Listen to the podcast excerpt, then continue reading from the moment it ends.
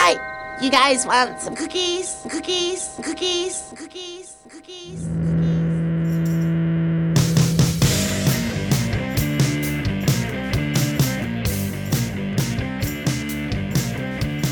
Welcome back to the garage. Welcome to another edition of the Throwback Podcast. My name is Dan Hansis, and I'm joined, as I always am, by my bosom buddy, Bubby Castrone. Hey, Bubby. Hey, Danny, how are you tonight? I'm great. Yeah, you are. This That is, of course, the dulcet tones of the great Jackie Daytona. You could get uh, Jackie's album if you search Jackie Daytona. Not- I mean, there's not too many Jackie Daytonas out there's there. literally one, and he's been opening the show for the last two years. My great buddy, uh, Jack Doyle, based in Austin, Texas. That's his band. Yeah, go give him a little love. Why not? Um, we are back in the garage. It is show two of the night, and not only is it show two of the night, Bob, and it's always a little interesting. Uh, show two is always a little bit dicey. It's a bit of a you know roll of the dice, Don't know exactly what you're gonna get. but it even gets dicier. Nailed it. When Jason Zumwalt is on show two. Jay, welcome back to the Throwback Pod. Let's get fucking weird. Oh no, Jason, of course. The last time you heard from him, it was the Garden State soundtrack. Uh, today's episode is a bit of a surprise uh, to both Jason and I. We don't know exactly what we're talking about, Oh, so I'll shit, now. Yeah. Wait, uh, this is just hitting me. I have no idea what we're going to listen to right now. Isn't that I'm that so excited. That is? It's a special moment in the history of the show because I am more or less on the same same page. I have a general idea, but I don't know specifically what we're going to do. So I'm going to throw it to Bob, who, by the way, is wearing my zip up uh, hoodie, which is weird because I didn't give it to him. I guess my wife did earlier in the night, and it just feels strangely. But why does it have a patch on it that says, from me to you, you know, the guy you suck his dick all the time? It's the second show of the night with Jay Zumwalt. That's what that's the comedy you're gonna get if you just hang around for the next hour. Bob's wearing my zip up hoodie. I didn't give it to him. It's weirded me out, but he's right here and he's gonna tell us what we're gonna talk about today. I think I look kind of cute in it. I think you think I look kind of cute in it. So let's just yeah, do, let's just roll with this. Yes.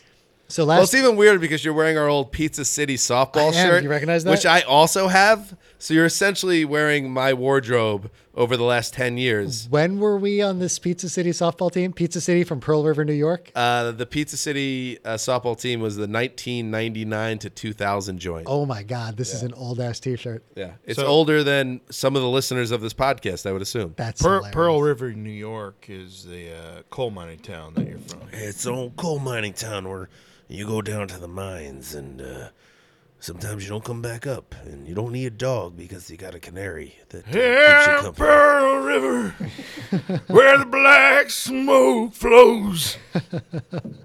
That's Bob, are we talking about Bruce Springsteen today? we are not talking about Bruce Ah. Springsteen. Bruce Springsteen adjacent? I'd say adjacent. I would say so as well. so the last time uh, we were all in the garage, we listened to an old mix. I made a girl. We, what are we talking about tonight?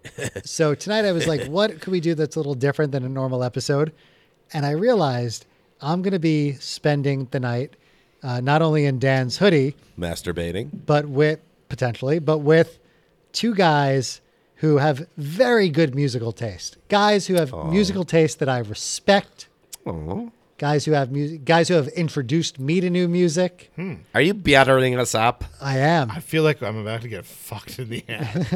Go on. Guys who I think that we're on the same page about Easy with the gay shit, Jay. 80 to Well, uh, is that gay or is a it little just sex? I don't problematic. know. Yeah, That's all I'm saying. Well, you're problematic. I don't Easy with the gay stuff. Guys- Go ahead, Bob. guys who were on the same page musically 80 to 95% of the time. Absolutely nailed it. I was going to say 86%, and you put it in that range, so you nailed it. I nailed it. But there's one artist, there's there's a couple of artists we don't fully agree on, and I would like to use this episode over the next 10 tracks to introduce you to an artist that I think you can like if you just open up your hearts Oh, a little bit. Shit. What is going to happen? I just hope Bob doesn't say Billy Joel. Oh, no. Don't you fucking dare, man. Everybody who's already clicked on the episode knows It's Billy Joel. You son of a bitch! You sandbagging son of a bitch! You put us in this garage. Holy shit! I'm You gonna locked up the doors. You closed the big door, and you're playing Joel on us. It's a tiger trap. I got spikes through my legs. Fuck. Okay, let's do it. You Jason? son of a motherfucker. Jason, before we get into it, how do you feel about Billy Joel? Billy Joel is a charlatan. Billy Joel is to rock and roll what mayonnaise is to sauce. Billy Joel is a tap dancing schmo who learned a few chords, took it on the town, and old Whitey got interested.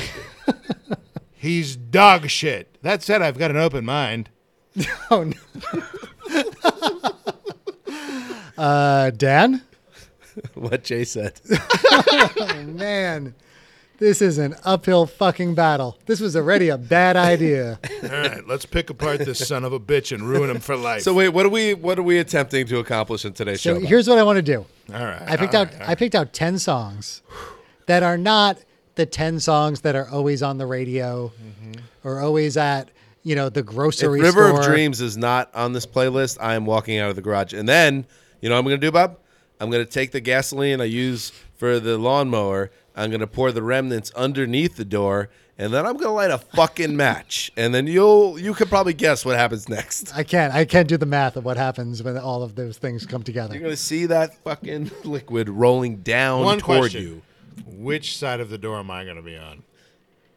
You make that choice, Jay. Okay, all right. Very good. Bob, we're going down for no reason. Wait, so I'm sorry, you want to die you, with Bob. you want to hear River of Dreams cuz That's what it sounds like. I didn't, that's a surprise to me because I thought you hated that It was a song. surprise to me too. It just when it came out. I guess I kind of miss it. I haven't heard it in about 25 years. Wait a minute. So maybe there is hope that it I mean, get- that's that's true soul music. When I when I think about what is the black experience, what is it to live in the South, what is it to go to those big churches and and celebrate God and culture and mm-hmm. neighborhood and community. I think Joel River of Dreams Uh, 93. yeah, I think uh, guy from Long Island, droopy eyes, pale skin, never seen the fucking light of day. Somehow married a hot goddamn fucking Sports Illustrated model. I think of that fucking dude. I know Billy Joel's not going to listen to the show, but it, the the fact that it's going to be on the internet means there's a chance he listens to it. So let's just take it a little bit easy. Billy, he's had some issues uh, mentally in the past. lighten up, cupcake. Well, listen. 33.3% of this podcast loves Billy Joel, That's true. Billy, and I support you through whatever you're going through. God damn it, man. Listen, here's the thing.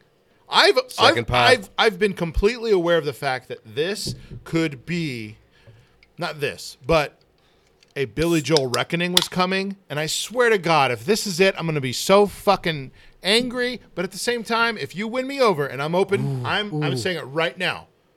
I'm open to Bobby Bubby Castrone.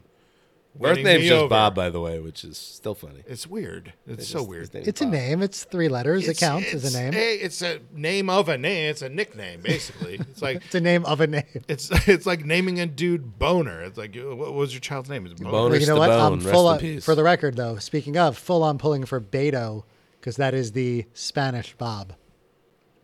If this faker Got weirdly Bob. political all of a sudden. Nothing to do with politics. I would just love to see a Beto make it all the way up. if to the this top. faker, Bob, if this quack, if this shyster, if this charlatan of Nassau County, he already called him a charlatan.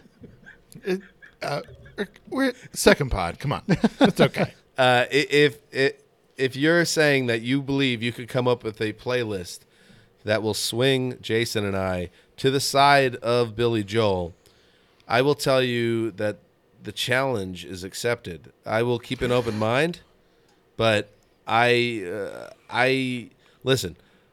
I grew up in the Northeast, in the suburbs outside New York. I was a Bruce Springsteen guy. And a lot of people that are Bruce guys also love Billy Joel. I always found Billy Joel to be a little bit, I don't know, tacky and lame. Um, but I will say that uh, having moved away from New York, Bob, and for about 10 years now, when I hear Billy Joel, it does a little bit warm the old cockles of the heart uh, because he does represent New York and the region, not New York City, but No. the experience of living around New York City as well as almost any artist. So I've maybe softened my feeling. I, I 10 years ago, if I had a chance to, you know, smack an egg on the back of Billy Joel's bald, stupid head, I would have done it. Oh wow! But now, seriously, I'm a little bit open-minded. I'm a little open minded. So you, you're catching me, Bob, at, a, at an interesting time in my feelings about Billy Joel. All right, so it's still it sounds like a very uphill battle, but there is there I mean, is you're like not in the driver's seat by any means. The I Win- just want to take. I just want to say one thing really quick. oh boy second second episode. Beto O'Rourke is the only viable Democratic candidate. What? What? Get What? over it. Oh, man. Moving on. What's going on with Billy Joel? I I just mean, like you did that, Bob, with the Beto I thing, like which his was name. totally unnecessary. I like in his the first name. place. It's all about his name. As a kid who had to take Spanish class in middle school and high school, Mm-hmm. when they would go around the classroom and be like, Daniel, Mm. your name in Espanol is Diego. No, that's James. What's your name? They uh, well, I'm in the same position as you. They had to, she had to make Miss Rivera had to make it up, so I was Danito. But in in truth, bullshit. Dan is Dan. Dan Yeah, is Dan. it's Dan's just always. Dan. And Yeah. they would look at me and they'd be like, Roberto. And I'd be like, well, my name's not Robert, it's Bob. And they'd be like, uh, Roberto. Beto. So it's like a big, it would be a big success for me. so they called you Berto. oh wait, no, it's Beto. somebody just like bullshitted you as a child, and now you're willing to vote for this guy as Hundred president. percent. Hundred percent. That's how it works. That's how the democratic process works, All Jason. Right, let's All right, go. I'm let's in. stay I'm on in. topic here. Okay. All right. So I picked out songs that are not on the radio. They're not being played at your mom's uh, quinceanera. They're not What? the Fuck Are you. Hey, how many drinks have you had, Bob? My mom's party for turning 15? they're not being played. My mom was born in the She 50s. wore such an amazing dress that night, though, and the band played right up until two thirty and stopped immediately. What- It was fantastic. Is, fantastic. there time travel involved here? I've had a few drinks too. They're not being played all over the world. I made a playlist that will hopefully sway you guys to like Billy Joel. I just want to say something right now, Let me play music. really quick. Wait, wait, wait, wait, wait. If this works, if this works, Nothing. It doesn't change anything. It doesn't matter. if this works, Okay, Dan Yes. gets to do the same fucking thing Yeah. with you too. I'm down. And I gotta be here. I want to be here for that. Okay. All right. We'll see. We'll see how this goes. Uh, seriously, I will. Okay. I'll, I'll hold my. Hold my I don't have to be here for it, but it has to happen. No, you. would- If we did that, and we have to see how this podcast goes. If we did that, uh, you would have to be here.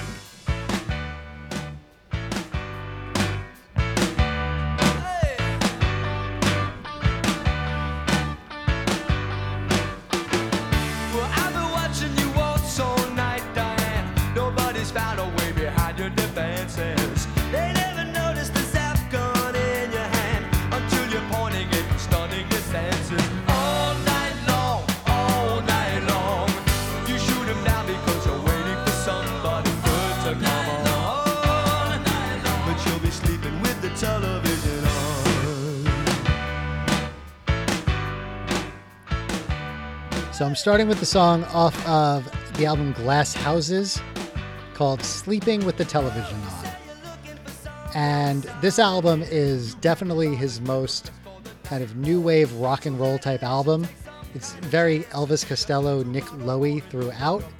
And this is a song that if you heard it just come on a mix and you didn't know it was Billy Joel, I am willing to bet that you would both enjoy it. Okay. Um, here's why I wouldn't. As soon as his dumbass opens his mouth and starts singing, I know it's his pandering piece of shit swine butthole. This is not going to be easy. This is not going to be easy. This was a big mistake. Wait, hold on, hold on. that said, here's That here- said, That's a big no said. That said. Oh, that intro. Wait for it. Here's here's why I'm That still. said, it's the most beautiful song I've ever no, heard. no, no. It sucks. It's terrible. Here's here's why I'm willing to listen. I knew We're listening. I knew exactly. No, I'm willing to keep an open Jay, mind. the show started. The I'm song's willing, playing. I'm willing to keep an open mind. He um I knew You just exactly. said the second you hear his voice, you've decided that he's pandering No, swine. no, no, no, no, no. That's no. the opposite of an open no. mind. What I said was I knew it was him. Okay, that was okay, the okay. that was the that was the Okay, he go ahead. posited Go ahead. that. I, I answered it. So um, that said, I knew exactly what he was aping here, and and that's my biggest problem with Billy. What's he Joel. aping, Jay? New wave. He would go through these like pandering phases where he would just like as soon as Paul Simon did his African thing, he had to do his African thing. So I he mean, I never, caused. He never created like the. never fucking was the the, wave. He was guy. on the one on He's the behind. basically like Randy Newman sped up. That's all he is. So you, as an artist, you can't evolve at all. No, you need to one do the hundred same percent you thing. can, and that's why honestly, I'm I'm uh, I'm trying. I'm trying. Man. No, you're not. Um, all right, all right. I right. that that was fine. I started. I wanted to start out fine. no wait wait. I'm sorry. Yes, second pod. I apologize. It's yeah. the the the reason that response was so visceral Visceral. was because the way you posited that um, notion. I knew it was him. There was no question. Like Also, and- Billy and- Joel fucked your wife. but also Billy Joel is the Is name of this tonight? podcast, He's fucking he his wife tonight. He's there. Yes, He's in- He has a residency at the Staples Center. He's and- in Locker yeah. Center right now. there would have been no question whatsoever that that was him. That's all I'm saying. That's all I'm saying. That's to me sounds like uh, Elvis Costello. I don't like Elvis Costello. Yeah, So, you've never liked Elvis. That's, for that reason. surprising. um, for that reason, he's doing a good version of a good Elvis Costello songs uh, song, but I don't like good Elvis Costello songs really that much. So on that count, it falls short. But if I was a big fan of that type of sound, I would be into that music. Right. So- And I started this uh, out with that song because I think a lot of people don't know that Billy Joel ever sounded like that because they just know he has evolved. There's no only, doubt the, about only it. the good die young or scenes from an Italian and what restaurant. Jay's what Jay's burying Joel on, and I understand that you're doing that. Um, an artist like Madonna, for instance, gets praised for, which is what's like the next big things, things she's hearing. I'm going to adapt to that and then make music kind of in that realm, and you stay current. And Billy Joel, for all of his, I'm just a regular guy from Long Island. He was always very obviously ambitious and a careerist. Uh, he tried to stay up with the times. He's always played to his influences. And whether it's something that's modern, that's kind of influencing him in the moment, or in the mid 80s when he decided to make like a doo wop album, which wasn't of the time at all, he went backwards. So, he like, shouldn't have done that. It was one of his biggest albums. that was a huge album. It was probably him, his though. biggest album. I know, but he shouldn't have done that. You know what? I don't disagree. But go on. Yeah, I hear All right, let's hear track two about. Yeah, here's track two. The song is called 52nd Street off the album 52nd Street. Can I say, by the way, Bob, that I really loved uh, For the Longest Time and me too. Uptown Girl, but I was five. Love alive. Ouch. In every heart that pumps a different beat. But if we shift the rhythm into overdrive, well, we could generate a lot of heat. This is Billy Joel singing. Yeah, man. Doesn't sound like it. 52nd Street. Randy Newman. I hear that. Whoa, whoa. On 52nd Street. Your love of Ben Folds Five makes a lot more sense when I hear a song like this. The deeper you dig into Billy Joel's catalog, the more Ben Folds 5 makes sense in general. Like, Definitely. the influence is just bigger and bigger. Definitely. 52nd I'll So- let you go first on this one, Dan.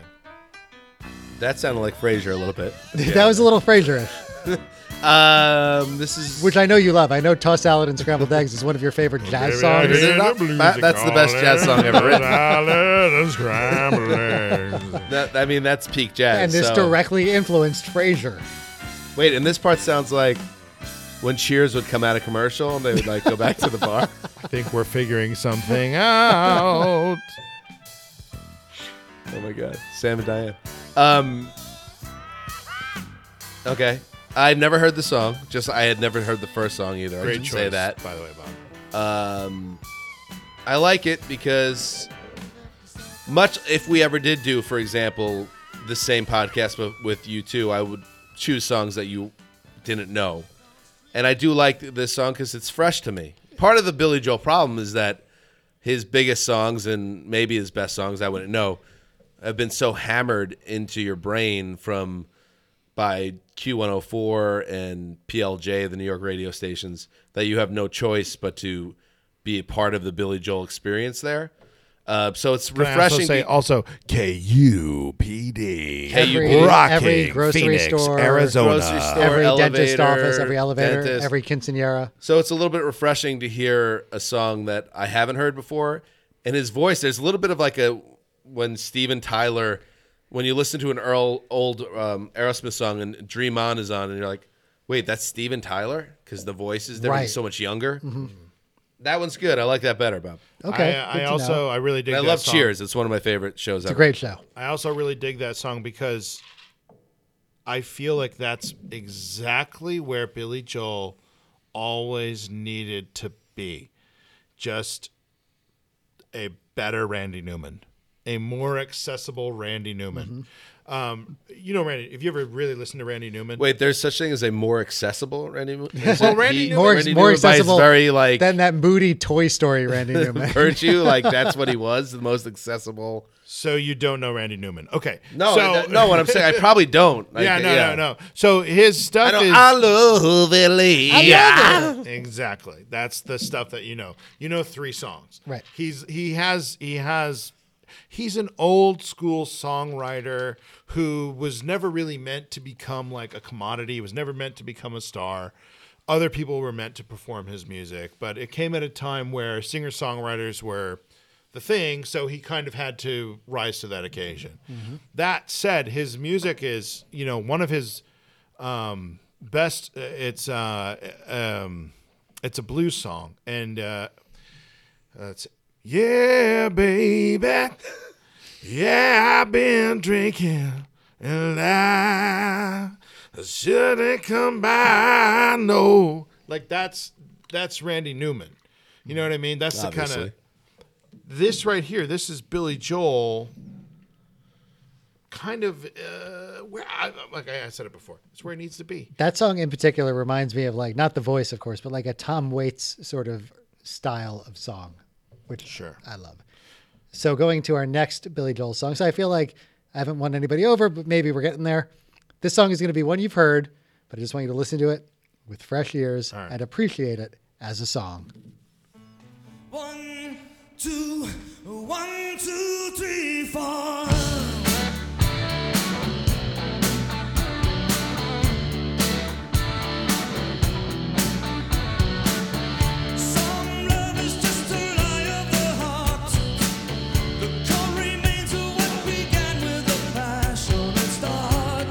This is one of the great like white man overbite rock songs of all time.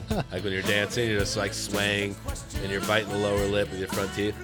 Yes. It's also the perfect movie, the perfect song to end an Amy Schumer movie at Madison Square Garden. yes. This comes on at the very end of Trainwreck. Oh, this Oh, is really? a matter of trust off the album The Bridge. Love it, Bob. Good choice. It's it's cheesy in the way that a lot of great '80s songs are. Yep. So I don't think it's like a, a piece of artwork, but I love the I love the count off. Um, can I hear the count off again? Of course. It's one of the great count offs. One, two, one, two, three, four. In fact, on the Around the NFL podcast, I, I don't remember what the segment was, but I I used just the one, two, three, four, and then my boss, who exactly, you know, I don't know how he knew, but he he sniffed out that it was Billy Joel. It was very angry with me for using a Billy Joel song in the pod. Um, but it also reminds me of my wedding day because I remember us playing it. Because for some reason it became an inside joke. Does, yeah. that, does that ring a bell at all? Yes, like, our- of course. Our friend Mark, who is also a Billy Joel fan, uh, Mark, uh, when he broke up with his girlfriend who broke his heart, his girlfriend broke his heart, and this was the song he would listen to as he was just crying, thinking about Which is her. so funny. Which is a funny song It's to a be very like Mark thing, to be like broken down and just hear a one, a two. Uh, uh, I'll throw it to Jay on this, but my final verdict on the song is not a piece of artwork, but I love like the the power chord, and it's a it's a, a good fun radio song. As far as Billy Joel singles go that have been on the radio, I think this is one of the less offensive ones. Would you agree? I think this is the least effective Bruce Springsteen song of all time. it's Billy doing Bruce, and it's offensive. Next. Well, I will say that Bruce, no one is better at one, two, three, four than Bruce. Yeah, does he own the fucking numbers? No, but But if Bruce you had a like, move fucking keyboard in there, it would be the. E Street Band, and that's fucking offensive. Come on, man. This, but you know what? This is more like Bruce and his lost human touch, Lucky Town era. Which some people consider his best era. Uh, what? Drug addicts? No, people my age, man. That was a good So, era. so drug addicts. By the way, just- Jay's holding drugs. as he Jay's says that. literally holding drugs as he says that. That's So- not true according to the NFL. what the fuck? No, it's it's medicinal. It's fine.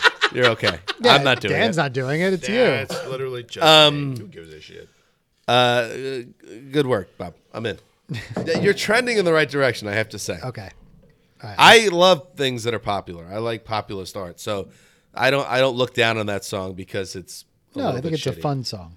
Again, again, it's perfectly fine. It, it, it is what it Wait, is. You did not say. No, but it's a it's it's a thing of a it's a copy. It's not the real. okay. it's not him. right, I hear what you're saying. yeah. You're you're you you seem to be hitting on the point that he's basically taking sounds and styles and then Rips just people kinda- off all the time. It's a retread. Drinking all that free This next song, it's called "The Great Suburban Showdown," and there would be no Ben Folds without this song. and I know Oh, imagine a world without Ben Folds. And Yeah, who would can't wanna even live in think about it. think I should have packed my gun. Got that old suburban showdown in my mind. Sit around with the folks, tell the same old tired jokes. Bored to death on Sunday afternoon. Mom and dad, me and you, and the outdoor barbecue. Think I'm gonna hide out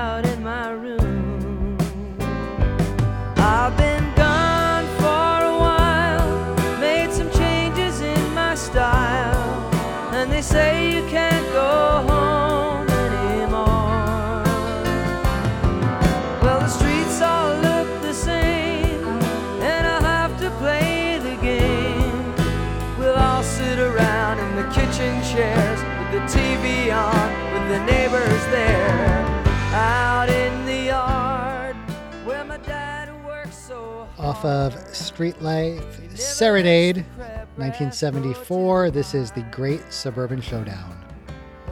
And this does not sound anything like the previous four songs we've heard. But it does sound like the Eagles' greatest hits. That's so funny. That's exactly what I was thinking. Sounds like the So- Eagles. It's my problem Here's- with him. but here's my question. up. And the a guy Eagles were the biggest band in the world in this era. A guy that's been putting out music for 40 years is not allowed to make music of the time. Because that's what it ah, I sounds hear like. you. I know. It's not like he was It's listening- almost like sampling, right? It, it's like It's I just hear the you. world I just- around you. I, I'm. s- I, you know what? This is probably. It, look, this is my fault when it comes to Billy Joel. I I hear his influences too clearly. You know what I mean? It's like okay, you know Tom Morello, mm-hmm. the the guitarist for Rage Against the Rage, yep. Machine. You know he plays in every song on Rage. He plays a Led Zeppelin riff somewhere in that song. Do you know that? I did not know that. You would not know that because he's so fucking original in his own way. But in every single song, he puts a Led Zeppelin riff in that song. When this big bird touches down. But doesn't that almost make the point that everyone borrows from their influences? Borrows, not copies. It's different. It's different. But how could you say copy? The Eagles started, by the way, I'm pulling up Wikipedia to fine, counter this that's fine. argument. And, and please shut me down completely. Eagles formation in early releases were 71 to 73, according to the great Wikipedia. Yes, they're never wrong. This album came out in 74. It's not like the Eagles were Hotel California, the Eagles at the time. But they This were was- huge already. They This were was big. the world at the time. Bob, I watched an Eagles music like documentary. I know everything. You've you ever watched need to one. know. I agree. we all have a Netflix account. And we've also seen the spoof with Bill Hader and uh, Fred Armisen. I believe Take It Easy came out in like 71 and they were huge. I don't think it's bad. I think it's fine. It's Again, it's, It's not what mu- bad. It's not bad. It's, It's- just not. in fact, again, another song I had never heard before, and I, I actually like that, Bob. I enjoy it. But, but uh, Jay is hitting on something throughout this episode that I would have never e- actually thought about Billy Joel is that he is seeming to be riding the wave of popular culture and aping's too strong word, but he seems to be taking so, things that are popular and putting it his own Billy Joel spin on it. Look, I'm Billy. gonna- The reason Billy Joel is not respected by a lot of people, and the reason like Chuck Klosterman has written articles and books or like a whole chapter in his Right. book about this, is because he's never led any of these trends. That's you can't argue that. He's not like David Bowie, who's like changing the world and like making new music. He's a guy who's just been making music for a long time reacting and just making things that are of the time. That's part of his thing, though. Like he's a blue collar Long Island guy. He's not So Joe Cocker, who's I'm not just expecting doing, him He really be is a Radiohead. piano man. he's not like Joe Cocker Yeah, he doing really is. doing Beatles covers that has way more respect than Billy Joel, even though he was just a covers artist. I'm with you, Bob. I hear you. I got to I be hear ya. honest, Bob. I'm I'm all right right now. I'm not. I'm not. I'm not hating it so far. The first song I wasn't into. It, you're actually going kind of in order of songs that I've liked so far. I have to say, each song that you're playing, I'm liking a little bit more. I like that and, Eagles song. And as I, I just want to say, as um, aggressive as I am with my criticism of these songs, Yeah, you're a real I'm, dick. I'm just being I'm just being honest about how I how I res, how I respond to them. But intellectually, Bob, this is a fantastic list to to turn over someone to a Billy Joel fan. I, like honestly, it's it's these songs are good. These songs are good. I haven't heard these songs except for you're the, just saying they're not the one necessarily previous. original from yeah, a so creative maybe place. maybe maybe we have to take a I'm step just back. reacting to them. I'm just maybe we have to take a step back and reframe sort of what we're doing here. Okay. Maybe it's not getting you to respect Billy Joel because I feel like that's a lost cause. Okay, all You're right. not going to respect Billy Joel. right. Maybe it's finding Billy Joel songs that you don't have to necessarily turn off because it's Billy Joel. Mm-hmm. and maybe it's also if we could if we could just go and erase the Billy Joel discography from radio and replace I would replace love it to do that, but we can't. Bob. and replace That's it a different show. and replace it with 10 songs that could be overplayed, maybe these would be a mm. better 10 songs. But maybe adjusting our That's a good expectations argument. is The a argument good before idea. that never gonna fly. But go ahead. adjusting our expectations is a good idea. Bad idea is just taking wiping out 10 Billy Joel songs that won't stop being played and putting on 10 more Billy Joel songs that will drive us crazy. But Part- you'll, ha- you'll start from like square one before you're crazy. Part of the So problem we'll is be that crazy in 20 years. Yes. I'm I'm okay with that. I'm, I'm fine with it. Yeah, it's not me down. It just I think it all depends like what your personality is. Like again, as a Springsteen fan, Springsteen songs are played just as much as Billy Joel songs in New York and New Jersey, but Bruce Springsteen I love. So it's it's part of it is like what the the appeal of the music. And I will say is for you, Bob, uh, you don't have an issue with Springsteen and you like Like Springsteen. a lot of his songs too. Um, but this kind of piano based rock is more in your wheelhouse than mine, which might explain why you gravitate toward a Joel more than I do. Although, let us not forget the great Roy Bittan, Springsteen dabbles in the piano quite a bit himself, but in a totally different way. It's more an accent to the songs, whereas with Joel, it's kind of like front and center. No, he writes his songs from a piano. And the and the, the real only like um I know I'm being awful because these are all they're, they're all just hitting me, but like the the the biggest uh, the biggest issue I have with Billy Joel is when I hear almost any of his songs, I th- I immediately think, why am I listening? I'll just listen to Chuck Berry or I'll just listen. Why? Put on the Beatles. You know what I mean? Like whenever I hear him aping someone else, the first thing I think is this. Now that said, I hate myself. Segs nicely into the next song. Yeah, I feel like that should have been established early I on. hate myself, and also I'm an impressionist, and I have always felt that there's something kind of cheap and cheating about being an impressionist. So I have maybe personal. skin in the game. Is this the cars?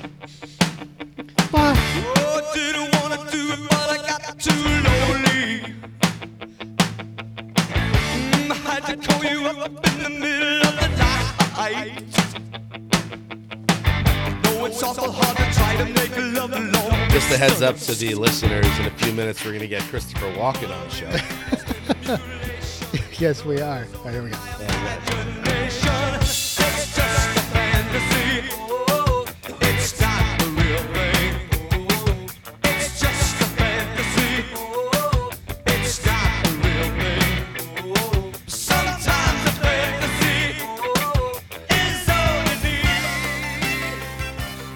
We're back to the Glass Houses album. This is Sometimes a Fantasy, the best song about calling a phone sex hotline from the 80s. And What's yes, the it- competition? This is it.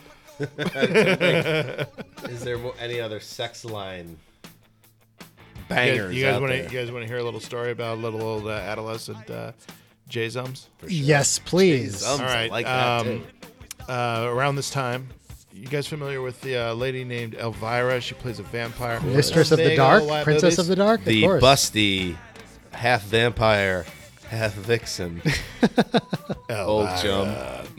She um she came out with a movie around this time, and what she had was little uh, Two tatters. well two tatas, but she also had a phone number, and uh, little twelve year old Jay could call that number and have old Elvira tell us little sexy little secrets. It's pretty Ooh, great. What, do you remember these sexy secrets? No, I don't remember that. But I do remember um, inviting everyone from school over to my house and calling on that phone for about a week, maybe a month within the hours of 2.30 to 4.45 a day before my dad got home and then having to pay back as a third grader a $900 phone Oh, bill. wait, $900? Them's was fucking charging us for that 976 number, You bro. know, you know, that's so funny to bring that up because it reminds me of my uh, me and my cousin Matt. We found, as many young boys do, found a. And Bob, we're gonna give this song the respect. No, it this is what it deserves. I want you guys to talk about your stories. We found a magazine in the woods. And This happened in the Oh, 80s no, and the is- 70s. This is where you 60s. often found those things. Yes. Yeah, things just appeared. By the way, for kids these days, things used to just appear in the woods. Yeah. Right. It would be like- Essentially, What you would it would be a dirty magazine. right. We would there would be Indiana Jones, and then there would be like a couple of kids going like, "All right, we're all together. We've got a mission. We're going out into the woods." Why? Some fucking piece of shit little fucking eight year old would say. We're looking for porn, brown horn. I mean, that's not quite right in the sense that what part of the culture was before the internet, there would be magazines, and the whole nature of it was you would have the magazine, and at a certain point, if, especially if you were a kid and you lived under your parents' roof, you'd have to get rid of the magazine or hide the magazine. because your morality would take over and you would feel like an awful human being for standing over this object and defiling your self and then you would have to get rid of it No, you wouldn't want your mom to find it, so you would same difference So you wouldn't keep it on the grounds, but maybe masturbation. So you would throw it in the woods. You would keep it in the, the the neighbors next door, like next to a tree, and you would find other people's magazines. And every once in a while, if you got lucky, you would hit hit gold. So me and my cousin Matt found this magazine. It was particularly nasty. It wasn't uh, obviously it wasn't Playboy. it was a normal porn It wasn't Penthouse. It wasn't even Hustler. It Oh, was kind of like Hustler adjacent in the sense that it was. Once you start going down to that next tier, things get. It was the magazines where did it it, have thicker pages it could have had thicker pages, Yeah. but it was the i know those books it was the magazines where the photo shoots would have the women that would basically offer an anat- anatomy class. Right, Anatomy yeah. class, Very close up. Playboy Close did up not stuff. do that. Right. But if you got to a certain level of a, uh, a porno mag, a big part of it would be and uh, you know it's just a little weird in retrospect. uh, there would be photos where the woman would be holding open look, Yeah. the uh, Her, the uh, vagina. anatomy okay you know it'd be like Yeah. parting the vagina. Wait, It those would be a big wait, photo. The time out. Those things open? oh bob Where do you- Anyway. where do you think your babies came from bro long story short, um, in the back of the magazines, there would always be tons of numbers. And we saw the numbers, oh, 1 900 numbers. Those are the ones you can't call because they charge you. But there was like a 1 877 number. So me and Matt, when before Matt's parents got home, we would get the phone and start calling these numbers. And I I remember to this day, uh, uh, sometimes the girls would talk to you, but sometimes be like, "How old are you?" and be like, "We're 19," and they'd be like, "No, you're not," and they'd hang up on us. You know, good for them. By the way. Good, Good good, ladies. them. Nice good job, ladies. Good for you, Most of them are ladies. dead now because they're s- in their 70s. AIDS mainly. yeah, but yeah, go on. Um, anyway, at the end of the day, one day we get a we get sat down. It's my mom and and um, Matt's mom, and there was you know again major charge on the phone bill. Yeah. And not only, and this is the little kicker of the story, they didn't find out years later, till years later. Not only was that mo- was that embarrassing moment. Uh, it was a subject amongst the other mothers at Franklin Avenue Oh shit. there was a conversation about hey danny and matt uh, got their hands on this magazine and called these numbers and the mothers were talking about it as if this is something we need to watch out for so it doesn't happen to your son This is a fact so because funny. I remember full well before Dan and I were friends. I think I was on a bowling team with your cousin Matt. I remember my mom warning me about these two kids who were calling the 900 numbers, Dan and Matt, because they got in trouble and they ended up costing a lot of money. So I you were used as a cautionary tale before I even knew you as a friend because of this story. This is beautiful. it's good it's And different you know what? Thank you to Billy Joel for making us talk about such a fun topic with that wonderful song. Are you going into another song? It feels What's up like just next? A natural progression. We're going to stick with Glass Houses. This is It's Still Rock and Roll What's to the Me. Tell that your tie's too wide? Maybe I should buy some old tab collars. Welcome back to the age of jive. Where have you been hiding out lately, honey? You can't dress as flashy till you spend a lot of money. Everybody's talking about the new sound, funny, but it's still rock and roll to me. What's the matter with the car I'm driving? Can't you tell that it's out of style? Should I get a set of white wall tires? Are you gonna cruise the miracle mile? Nowadays you can't be too sentimental. Your best bet's true baby blue continental.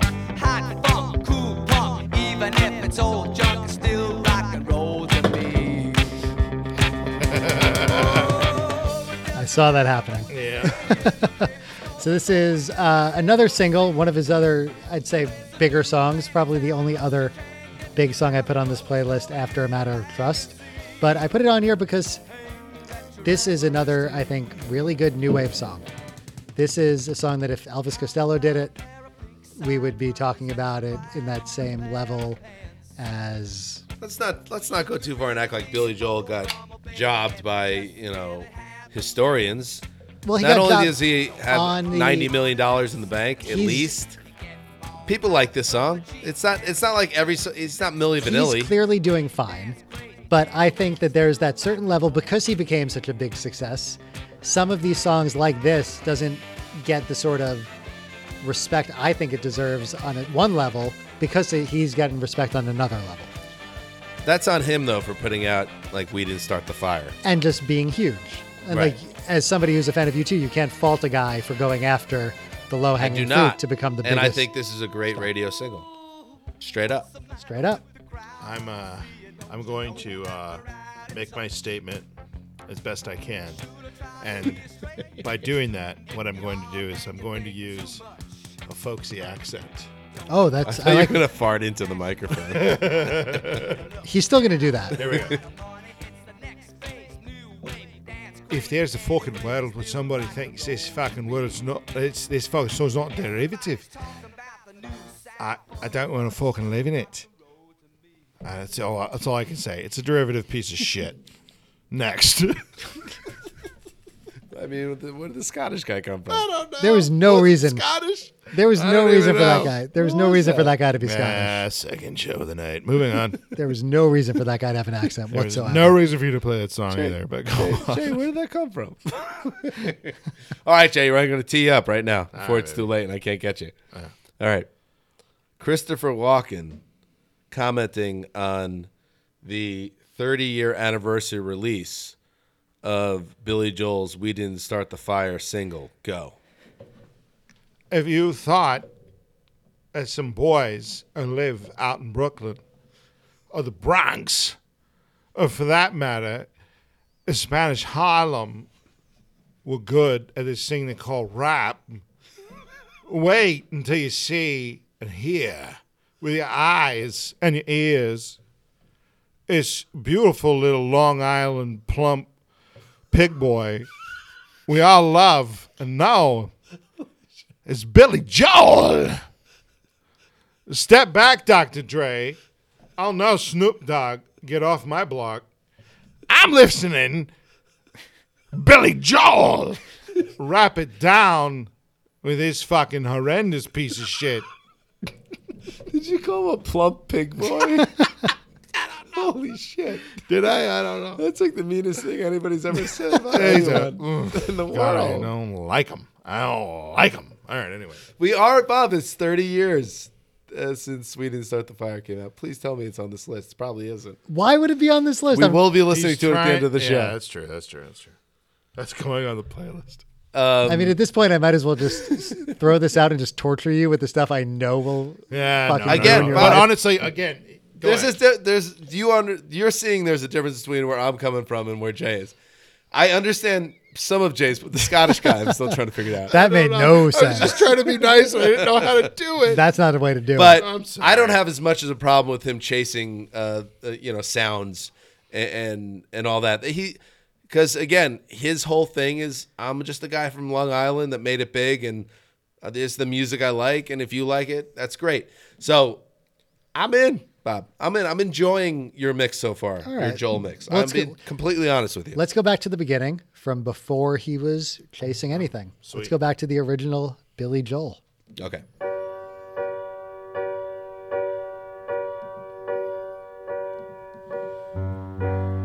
She's got a way about her. I don't know what it is, but I know that I can't live without her. She's got a way of pleasing. I don't know what it is, but there doesn't have to be a reason anyway. She's got a smile that heals me. I don't know why it is, but I have to laugh when she reveals So here's me. Bob. To me, this is She's got a way. He's not chasing anything. This is just his, Nothing. his natural gift as a songwriter and as a, a- a- you know a lyricist, and also his ability to make a melody and a, a, a hook. It's a beautiful song. This is It's functionally perfect for what it is. Like if you're into piano ballads, this is probably the best Billy Joel song. the song that I liked before that you played, the second song. Mm-hmm. This that song is a natural progression from something as simple and beautiful and personal as this. This is this is where and, and look, I, I I know I, there's a narrative for me at this point because I like the Counting Crows album, their first album, more than I like the second. Hated their second one because they, I don't know. There were times when we recorded that episode that you loved it, so Well, it's no, hard no, to no, I- remember. Look, as, You're a little bit all over the place on that one, Jay. It's- Check out the Recovering the Satellites episode of the Throwback Podcast. it's um it's fine but this this is this is uh this is like i said this is where he should have lived That's a classic. I mean, it's a classic song. sure sure i can't fault him for wanting to stay present with the times the guy was fucking huge he did his best to stay on top and fuck he did it for 20 years He did it. he did There was uh so for a couple of months they had these dan ser- is big, building an igloo behind us right now for a couple of months there was a uh, Billy Joel Sirius radio station where they would just play Billy Joel. I'm sure you guys were both plugged in on that. But um there was one night I think I was driving here to the pod and I flipped it on and it was like the top of the hour and it was like this hour Billy walks us through an innocent man. And proceeded to it was like the director's commentary of every track off an innocent man which I kept off of this because I think you guys would both hate it. But um, he just kind of walked through every song. And at one point he was just talking about dating not Christy Brinkley, but he was mentioning he was like, I was dating this uh, supermodel, uh, Linda Evangelista. I was dating this Linda Evangelista, and uh, yeah, she didn't like the press or whatever. And then like two songs later, he's talking about Christy Brinkley, and it's like this guy Yeah, man. fucked the hottest women of the '80s.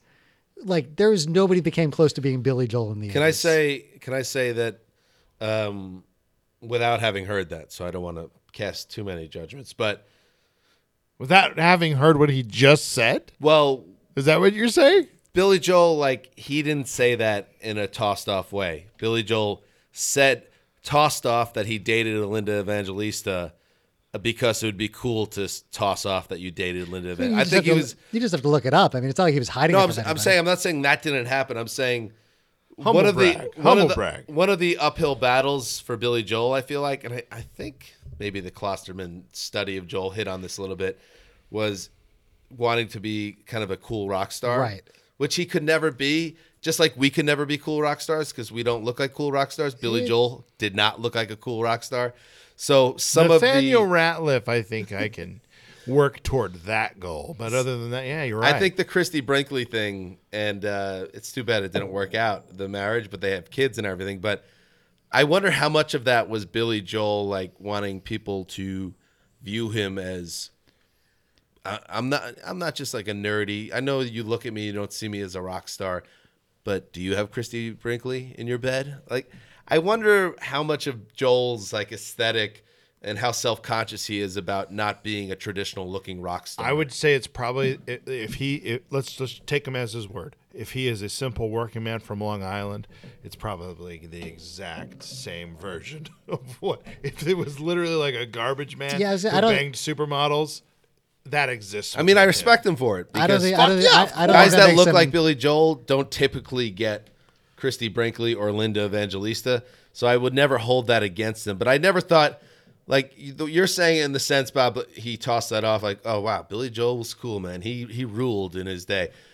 When I think of it, I think of a kind of a sad guy that self consciously put that out there and chase those type of women to project himself in a certain way. I don't think that makes him any different than most rock stars that have fucked supermodels. I know, but some history. guys, some rock stars, I would say a lot of rock stars or It makes him different than the- they they do the it better rock than him. It was a little more self conscious with Billy Joel. Like Mick To me. Jagger's never gonna. He didn't give it. He's not gonna tell you who he fucked.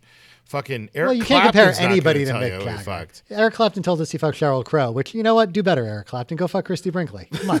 Wait, Bob, now you're hitting out. Sheryl Crow catches a goddamn sniper shot. Sheryl, you're lovely, and anyone would want to fuck you. That's you. a good pull. Sheryl Crow's You can make me free. You can make me smile. Start over. You can make me be Sheryl Crow's a good pull, though. Like a little child. You can melt the ice that chills my body. You can dry my every tear. You can I know Bob so well, by the way. Uh, I've known Bob for 30 years. The look on his face is like, I shouldn't have done this. well, I was just no. I what I was just thinking. it's was, like a look on his face like this is going kind of exactly how I thought it would go and also horribly wrong at the same time. I mean, there's two. Th- it's two things. Number one, in that exact moment that you were looking at my face, like you've done for the last thirty years, I apologize. Uh, I was just thinking that that was a la reveal magnifico for the both of you that you're criticizing a man for fucking supermodels. So I that's did not say obviously that, and that's that obviously says a lot Bob. about how you feel about Billy Joel that you can't even just let that float by. That this guy was a very successful ladies' man in the '80s. Wait, that that's not our- that's not that our- has not to be problem met, with it. That has to be met with criticism on top of everything else. I'm not, not even. I criticizing return the him. that reveal magnifico back No. to you. I declare It's a reveal vengeance on that you. this man can't even have sex with hot women 30 years ago without getting scorned from That's you two unfair, right now. Bob. I'm not scorning him. It's for not it. what we're saying. It's it's in it's it's. Why does he have to say it? Like he doesn't have Because he say did it. He was telling a story. Ah. See, that's how critical you guys are of this man. Forget about his music. You just hate Billy Joel as a I person. don't. I don't hate him as a person. This was an this was not even an uphill battle. This was a lost Wait, cause. let's listen to the song. Let's listen to the song. This is also off Cold Call this Spring one the Harbor. Lost Cause. All right, Cold here Spring we go. Harbor. I can take in the skies, I can soar like a bird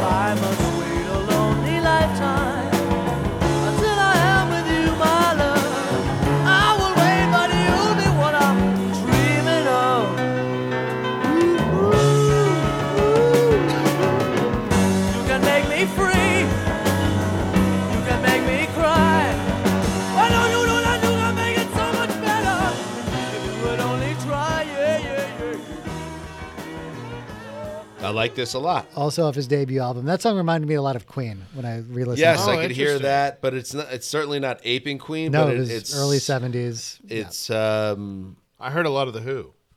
I Yeah, can it hear makes sense that. I think Queen and, I hear Who the at that a Daltrey in there yeah. for sure, with the vocal vocal stylings. But Yeah, again, not a bad good. song. Not a bad song. I like that a lot, actually. These, these songs, again, like I think my biggest problem with Joel is not that he's a little self conscious about people thinking he's a rock star, but I agree with that, or I believe in that. I think um, the songs that are he's famous for, I've heard so many times. Right. They've been so inescapable that since they're not in my wheelhouse, I've gone the other way where I've kind of hit out at him because of those songs. I don't I do not need to hear uh, the song about while you're at home masturbating. I don't need to hear Yeah. that song, Captain Jack. I don't And- need to hear Piano Man. I've heard them so many times. As a- as a so I resent him for it. As a Jewish kid who had Billy Joel's greatest hits, because when you're like turned your bar mitzvah, they just give you that. Like that's just part of being 13 and Mm-hmm. a Jew. Um, I'm also sick of those songs, and I honestly have not listened to a lot of Billy Joel as an adult until like every now and again, like I'll plug back in. But it's because of that exact same reason. Like there's just been so much of those same songs over and over again. So I had fun making this playlist, even though you guys hate it. Was that the last song? No, there's, Ah, Oh, no. Wait a second. No, wait, that was the last song? Bob, why are you Oh, being so God. self-conscious yourself right now? I'm- I've liked almost It's every song you because I'm played. such an for Christ's sake, it- you know what? It's because I'm such an don't hit out at me. Now listen, here's the other thing. My nitpicky criticisms on this music. I, I You're not but I really can't- nitpicking. Not really nitpick. You're Nitpicking savaging it. I know, I know, I'm getting deep. But but but look, that should be laid out. I'm also aware that I have my own failings. I honestly, I, I the, no, shut up, wait, hold on. Jay, let's talk about you a little bit. Let's dig in. How are your kids doing? Hey, they love me. no, um, you've put together a great um, playlist. It it would win over someone who didn't feel the way I do about this guy. I that's that's maybe why this Well, will. the whole point of the playlist was to win over someone that feels a, a negative way toward Billy Joel. yes, I know. So you're saying he failed. You're He, saying, Right, I but he failed- underestimated different how person. much I hate Yes. this man. maybe Yeah. you did. Maybe you did, Bob. Did you under? Did you realize Jay hated Billy Joel? I just this thought he was much? not a fan of the guy's music. I didn't know it really dug deep. Music is very, very important. All right, how many songs do we have left, Bob? Two. All right, let's listen. And we are going to listen to who, who we didn't start the fire, right? So three songs left. Okay, cool. That's the song I want to listen to with fresh ears. no, you don't. She said she'd meet me in the bar at the Plaza Hotel. Wear a jacket and There's Elvis. Costello again. This is again. I really went Glass Houses heavy. Full disclosure, because as I re-listened to it recently, I was like, this is a great album from the early '80s that has that sort of sound that I've been listening to more recently. Like I've started listening to more Nick Lowe, and I just thought like this is a kind of. It's a very respected This is album. your Billy Joel, if you had to pick one era. Yeah, I kind of love this Billy Joel because it doesn't sound like that radio Billy Joel.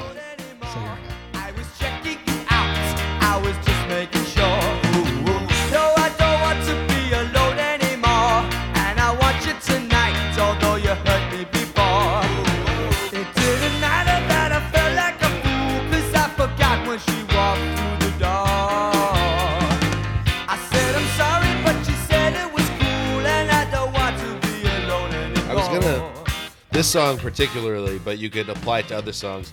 There's a bit of a Broadway vibe to it, um, and I know he did what moving out. Was it? There was a Billy Joel. There was a musical. Billy Joel musical, yeah.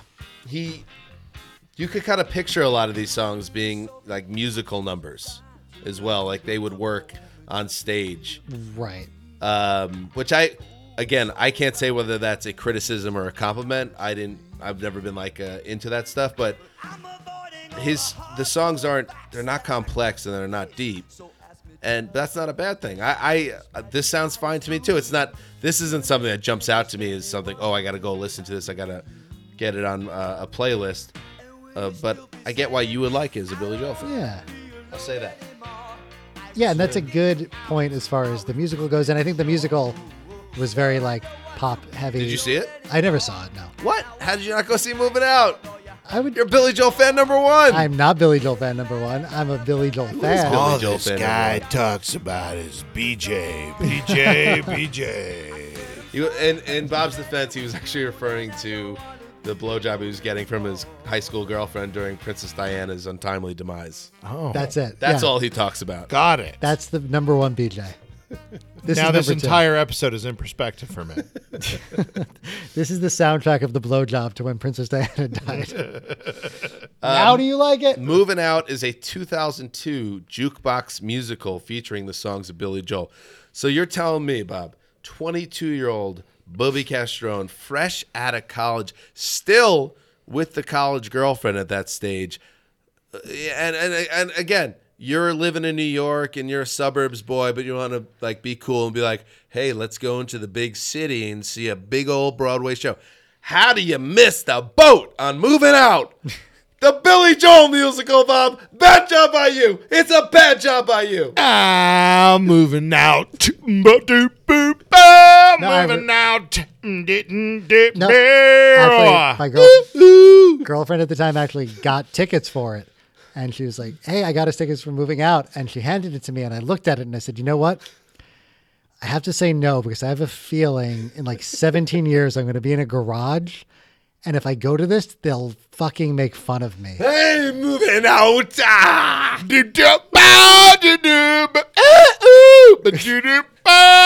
I made the right call. Made the right call by Smart. saying no. Dodged a bullet there, Bob. bro. Nailed it. Dodged a All right, bullet guys. Last song on the playlist before we listen to "We Didn't Start the Fire."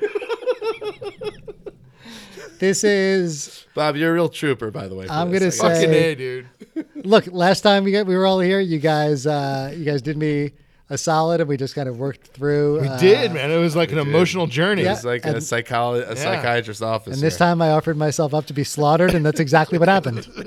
so I'm okay with that. Here's uh, many Billy Joel fans would say their favorite Billy Joel song that is not a big hit. This is Vienna.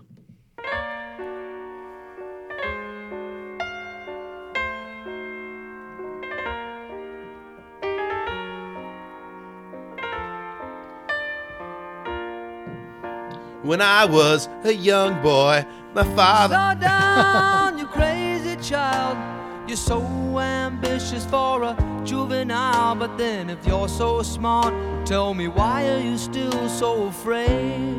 ripped off my Ken, bro. Hmm. Where's the fire? What's the hurry about? You better cool it off before you burn it out. You got so much to do and only so many hours in a day. Hey, but you know that when the truth is told, that you can get what you want or you can just get old. You're gonna kick off before you even get halfway through. Ooh, when will you realize Vienna waits for you? Dude, it's a good song. Slow down, you're doing fine. This is on the 13 going on 30 soundtrack, right? Is it? It actually is. I I looked at it. I was gonna say if you knew that off and that's very scary. I like this. Some people like their early days. Jennifer Garner, bro. Re- released as the B side to Just the Way You Are. Yeah, and this Which, is by the way, another Billy Joel piano ballad I quite enjoy. see, I stayed away from the ones I knew you knew whether or not you would like it or not. I think a lot of to- uh, people probably think "Just the Way You Are" is not a good song, but I like that song. Yeah, I think it's a great song. And I like this song. This is great.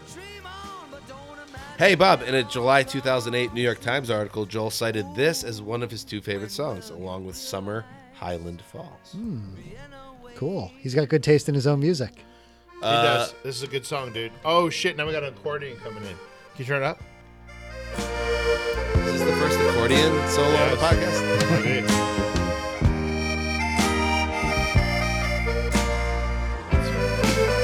By the way, this makes so much sense, Bob, as Slow down, you the die-hard Billy Joel fans' favorite Billy Joel song, because it kind of has elements of his greatest songs to it, but it's obviously off the radar, so you would gravitate Right. toward It's it. not overplayed. It does everything that he does well without it being one of these overplayed hits. Did you know Ariana Grande Grande covered this song? Really? Good for her. You could just start making stuff up and I'd believe you. She's a New York girl. That makes sense. I like this one, Bob. This uh, this would probably be my favorite song that we've heard. You know, the start of the song reminded me of uh, what like Adam Duritz wishes he could be in terms of being a troubadour. It reminds me of some of his like piano type songs, Right, especially like that later. like kind of telling Yeah. a story with words, painting a picture. There's a little like Duritz in a best case scenario vibe to it, yeah, which is a compliment. that's always me. best case scenario. Duritz Some people would say it's the ultimate put down to say that this is Adam Duritz of Counting Crows' highest, um, what he would aspire to You know what? On this podcast, that's a compliment. in this garage. How dare It doesn't you? get any better. But if you How want, dare you? but if you want an artist who could really paint a picture, and like Adam Duritz can, he's done a good job, kind of telling stories and painting pictures. But nobody's done it better than this man with this song. Ooh, it's a production. Is it the Berlin Wall coming down, bud? Yes! Turn it up! I'm turning it up! It's up. It's gotta go higher! Turn it to 11!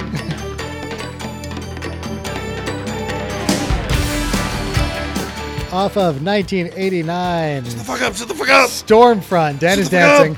Dan is dancing. This is We Didn't Start the Fire. Turn it up! Up! Turn it by up! Shut the fuck up! William Jefferson Joel. Harry Truman, Doris Day,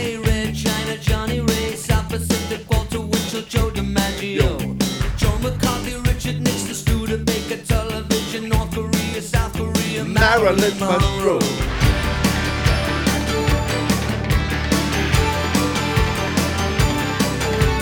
Rosenberg, H-Bomb, Sugar Ray, Panmunjom, Brando, the King and I, and the Catcher in the Rye, Eisenhower vaccine, England's got a new queen, Marciano, Liberace, Santana, goodbye. We didn't start the fire.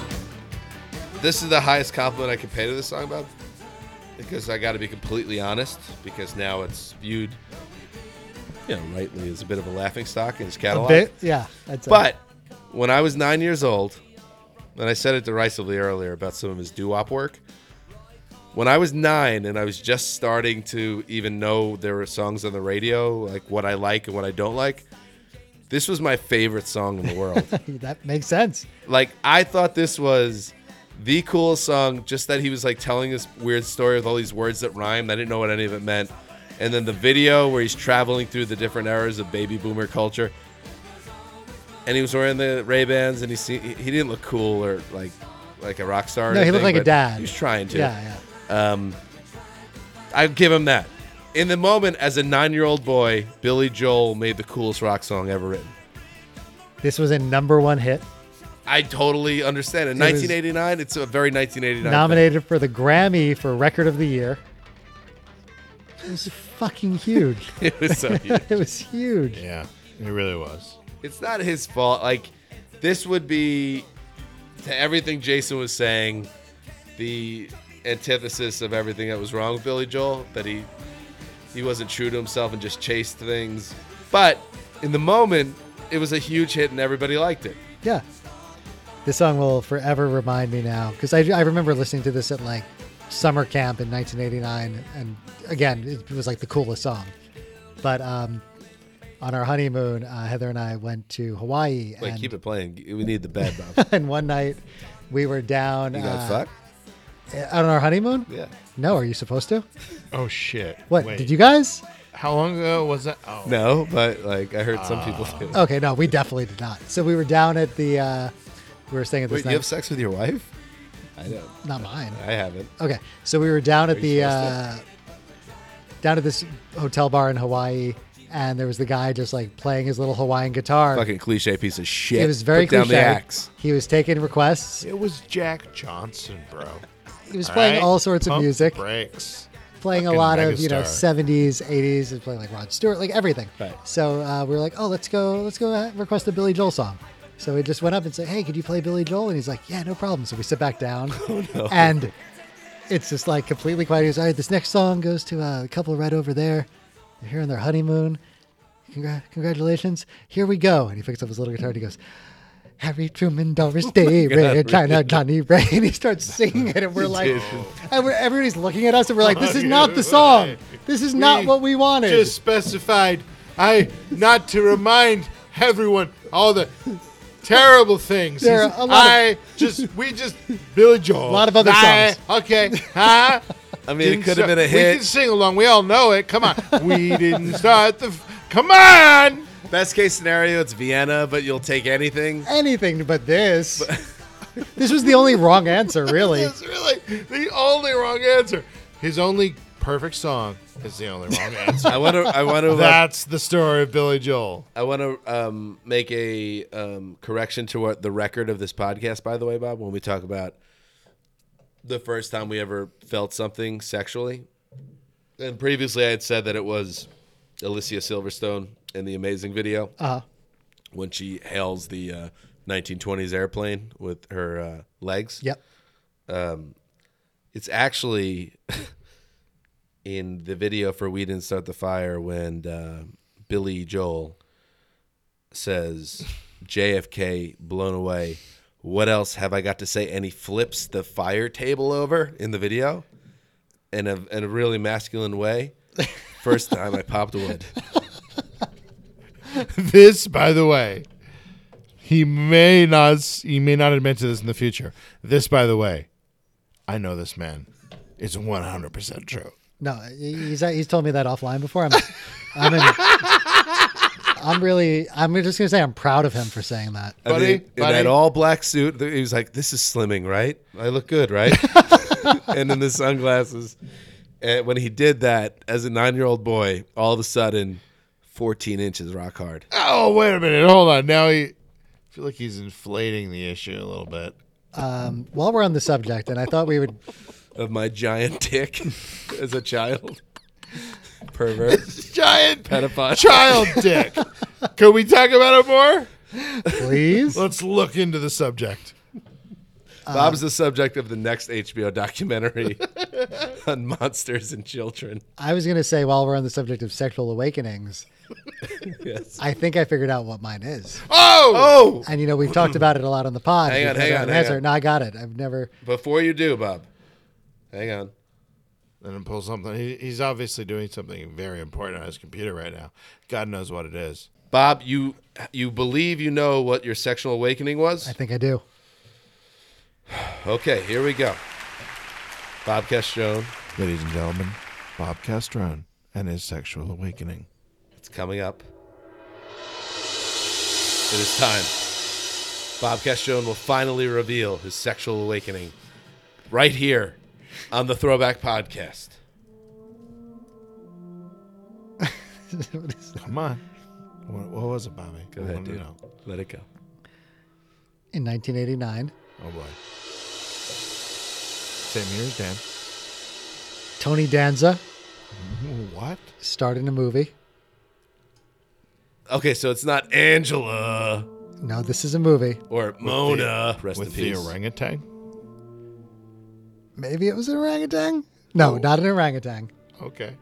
Uh, Tony Danza starred in a movie called She's Out of Control.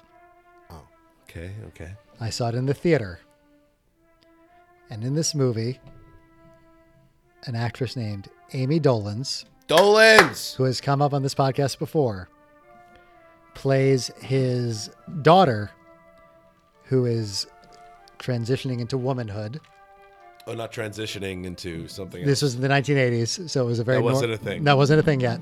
She was becoming a woman, and there was a scene where she emerges from the water, running in slow motion to the cheesy doom dump dump. but it's slow motion, mm-hmm. and Tony Danza like sees everybody looking at his daughter, and it's like a big mm-hmm. moment. I think that was the thing that turned turned it, flipped the switch. That was me at nine years old seeing that. Like At nine. Holy shit, that is insane. That is very young, doesn't it? Does that feel Oh. young for the awakening? you ready? Because we haven't had this conversation before. Oh, I'm so oh, scared of this oh, conversation. Why Yeah, did we open this? Jay. Turn this music off and put on like fucking horror Hold music. on, hold on. this will be horror music in 30 seconds. Just wait. Just going back to me Yeah. for just a for just a minute. That's that's probably a good thing. you think? I I, rem- I think I was in the theater. Maybe I was nine. Maybe I was ten. But Ami Dolenz running out of the water.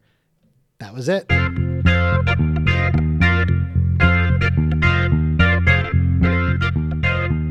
the fuck is this? Sexual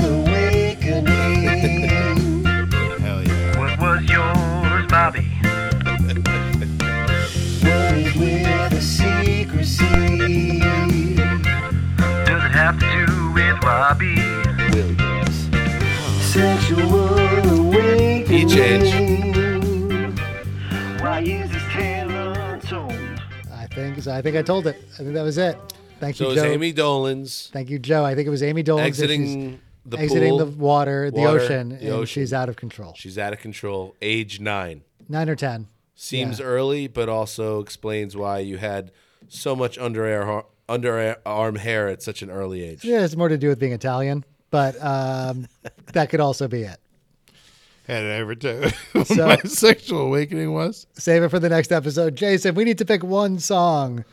Like the- I want to know what Jay's sexual awakening is, but I also really don't want to know because I feel like it could go in a lot of directions. I'm scared of any direction it might go in. What were you saying, Bob? we have to pick a song for the uh, Like Jay could share his sexual awakening, and I might just have to burn down the garage just to be safe. in the middle of him sharing it. Like this will be in future uh, podcasts, not of our podcast, but of true crime pro- podcasts. You know what we should do? We should do a Easter egg at some point down the line uh, of the show, uh, kind of like the old hidden tracks on CDs, where the episode ends. Jay's 30 not even on the later. show, and like yeah, ten minutes, twenty minutes, thirty li- minutes later, Jay gives a harrowing like twelve minute like oral history of his sexual awakening as a boy. Yeah, boy is the right term. Um, what were you saying, Bob? Oh, I'm saying we got to pick a song and get out of this garage before we commit too many crimes. Um, it'd be a little on the nose if I picked the song. Then again, you guys fucking hated this, so I don't know. It's a good idea. Bob, you guys see, picked you, the you had, song. you had it wrong all along. I I enjoyed it. In fact, um, I liked Vienna a lot, so Vienna would be high up on the list. I like all this stuff um, where it's not clearly the Elvis Costello stuff. I could do do without. Uh, the early early stuff where it, his voice sounds different, I don't like that. But I really did like Vienna. Uh, and there was the other song I liked, Bob, a lot. You know. Well, you liked uh, "She Got Away" and "You Can Make Me Free," the kind of Queen song. Yes, kinda there the I would end. say either "You Can Make Me Free" or "Vienna" would be my uh, my selections.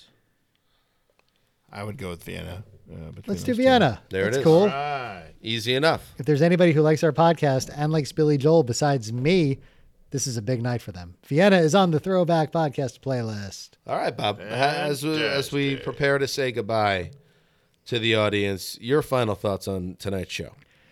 Um, thank you guys for indulging me and listening to 10 Billy Joel songs. Uh, I can't wait to treat you two with the same respect Oh shit. that you guys treated him. That's all right. Uh, It's perfectly all right. Actually, the, the real trick is that there will never be a YouTube version of this show, so that is the way out, and I will take that way out, straight out the old doggy door, like the coward I am.